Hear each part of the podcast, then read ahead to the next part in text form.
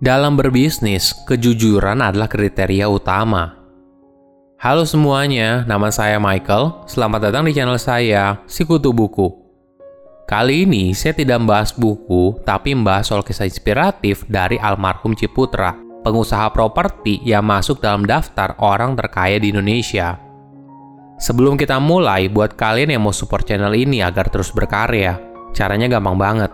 Kalian cukup klik subscribe dan nyalakan loncengnya Dukungan kalian membantu banget supaya kita bisa rutin posting dan bersama-sama belajar di channel ini.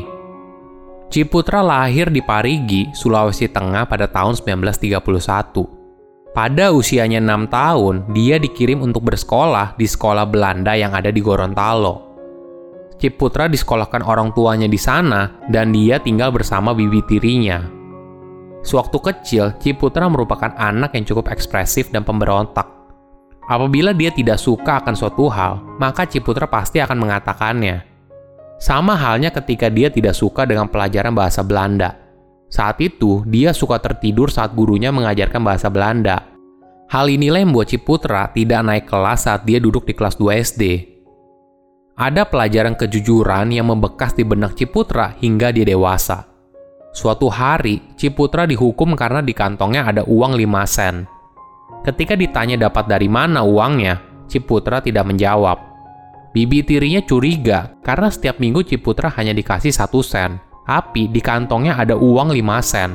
Ketika selesai dihukum, barulah Ciputra jujur kalau uangnya didapatkan dari pamannya yang datang dari Parigi. Ketika berusia 12 tahun, ayahnya ditangkap oleh pemerintah Jepang karena dianggap sebagai mata-mata pemerintah Belanda. Kemudian, setelah 9 bulan di penjara, semua tahanan Jepang dibebaskan, namun sayangnya ayahnya meninggal selama di penjara di Manado. Saat itu, Ciputra sudah kembali ke rumah orang tuanya. Ketika ayahnya ditangkap, tentu saja keluarga mereka sudah tidak punya penghasilan lagi.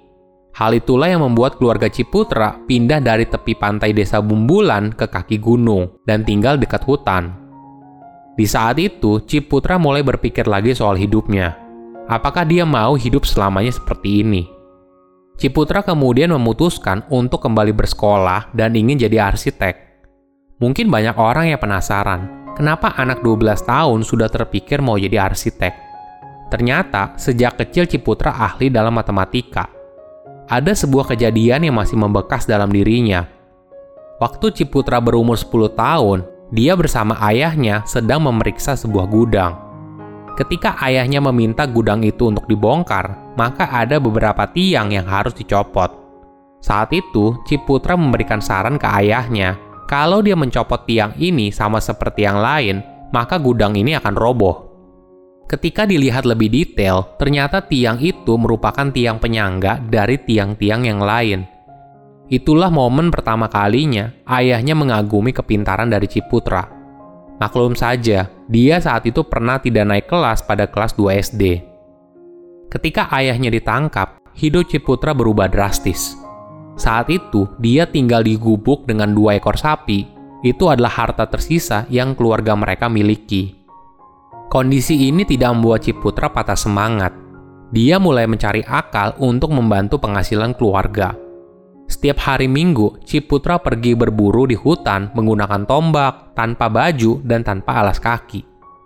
Saat berburu, dia harus berlari puluhan kilometer untuk mengejar tangkapan. Hasil tangkapannya kemudian sebagian dia pakai untuk makanan keluarga, dan sisanya dia jual. Pengalaman berburu ternyata membuat Ciputra berhasil mengikuti Pekan Olahraga Nasional sebagai pelari. Cuma sayangnya, dia tidak meneruskan sebagai atlet karena dia harus belajar untuk bisa masuk kuliah jurusan arsitek di Institut Teknologi Bandung. Saat usianya 27 tahun, Ciputra membuka perusahaan jasa arsitek. Namun saat itu sangat sulit sekali mencari klien. Hal inilah kemudian membuat Ciputra mengambil keputusan besar untuk menjadi developer dan pindah ke Jakarta demi mencari proyek pembangunan. Saat itu, DKI Jakarta belum ada developer, dan Ciputra berniat untuk bekerja sama dengan pemerintah Provinsi DKI Jakarta dalam membangun Jakarta. Setelah tiga bulan, akhirnya Ciputra berhasil bertemu langsung dengan Gubernur DKI Jakarta pada masa itu, yaitu Sumarno Sosro Atmojo. Dari pertemuan tersebut, dia berhasil mendapatkan kesempatan janji temu berikutnya untuk mempresentasikan proposal pembangunan di Senen. Ternyata ada rahasia di baliknya. Rahasia ini selalu Ciputra gunakan untuk memenangkan sebuah proyek, yaitu rahasia telur Columbus. Sebagai informasi, telur Columbus adalah cerita yang berawal dari tantangan Columbus ketika diremehkan saat jamuan bangsawan Spanyol. Waktu itu, Columbus bertaruh kepada para bangsawan, Siapa yang bisa mendirikan telur di atas meja tanpa alat bantu apa pun? Setelah dicoba berkali-kali, tidak ada satupun yang bisa. Hingga akhirnya, Columbus menunjukkan cara sederhana dengan memecahkan sedikit bagian telur untuk dijadikan tumpuan dalam mendirikan telur.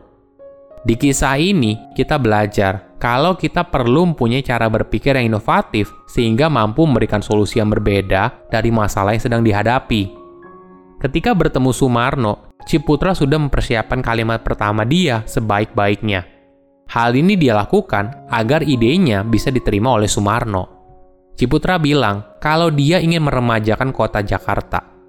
Kalimat ini membuat Sumarno tertarik dan memberikan kesempatan pada Ciputra untuk ikut dalam tender proyek Senen.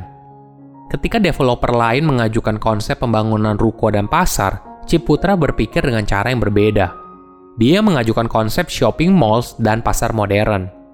Konsep ini membuat Sumarno kagum, bahkan mengajak Ciputra untuk mempresentasikan konsepnya langsung kepada Presiden Soekarno. Konsep Ciputra lalu diterima oleh Soekarno dan dia dipercayakan untuk membangun proyek Senen. Tidak berhenti sampai di situ, ada juga kisah telur Columbus yang lain. Saat itu, proyek pembangunan Ancol terhenti dan Ciputra ingin melanjutkan proyek itu dengan konsep yang berbeda. Ciputra lalu bertemu dengan Ali Sadikin, gubernur DKI Jakarta pada masa itu. Ketika bertemu Ali, Ciputra bilang kalau dia mau buat Disneyland di sana. Ali pun kaget, hingga akhirnya mempercayakan Ciputra untuk melanjutkan pembangunan Ancol. Walaupun pada akhirnya permintaan Ciputra kepada Disney untuk membangun Disneyland di Jakarta ditolak, tapi dia mampu meyakinkan Ali kalau dia bisa menyelesaikan proyek Ancol. Pelan-pelan bisnisnya semakin meningkat hingga akhirnya Ciputra berhasil masuk dalam daftar orang terkaya di Indonesia. Ciputra punya tiga nilai yang selalu dia pegang dalam menjalankan bisnis. Pertama, integritas. Harus jadi orang yang jujur. Janji adalah hutang dan hutang harus dibayar. Jika kita janji kepada ketua proyek kapan harus selesai, maka harus ditepati sesuai tanggalnya. Jika kita janji soal kualitas, maka harus dipenuhi.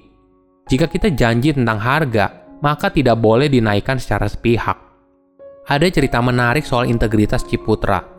Waktu penjualan Citra Garden, ada seorang manajernya tidak memberikan diskon 20% bagi calon pembeli Ternyata hal ini karena manajer tersebut tidak ikut rapat sebelumnya saat pemberian diskon ini diputuskan oleh Ciputra. Mendengar hal ini, Ciputra yang saat itu jadi komisaris punya tiga pilihan. Pertama, rumah yang sudah terjual ya sudah tidak diberikan diskon 20%. Kedua, dia berikan tambahan bagi konsumen yang sudah membeli, misalnya kasih kebun atau sebagainya. Ketiga, dia minta anak buahnya untuk bikin kontrak yang baru dengan diskon 20%. Ciputra kemudian memilih pilihan ketiga untuk menjaga hubungan baik dan konsumennya tidak merasa ditipu. Itulah yang dinamakan integritas bagi Ciputra. Bagi dia, yang terpenting adalah jangan menipu orang lain.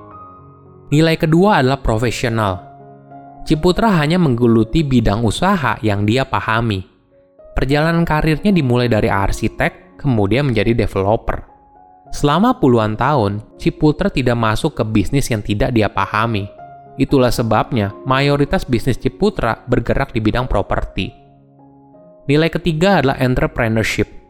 Ini bicara soal inovasi. Bagaimana kita bisa menawarkan solusi kreatif atas masalah yang sedang dialami oleh konsumen Semangat daya saing ini yang membuat sebuah bisnis mampu bertahan dari masa ke masa. Kejujuran akan membuat sebuah bisnis bisa bertahan dalam jangka panjang. Jika kita tidak menipu orang lain, niscaya apa yang kita lakukan akan bermanfaat. Silahkan komen di kolom komentar pelajaran apa yang kalian dapat ketika tahu informasi ini. Selain itu, komen juga Mau tahu informasi apa lagi yang saya review di video berikutnya? Saya undur diri, jangan lupa subscribe channel YouTube Sikutu Buku. Bye bye.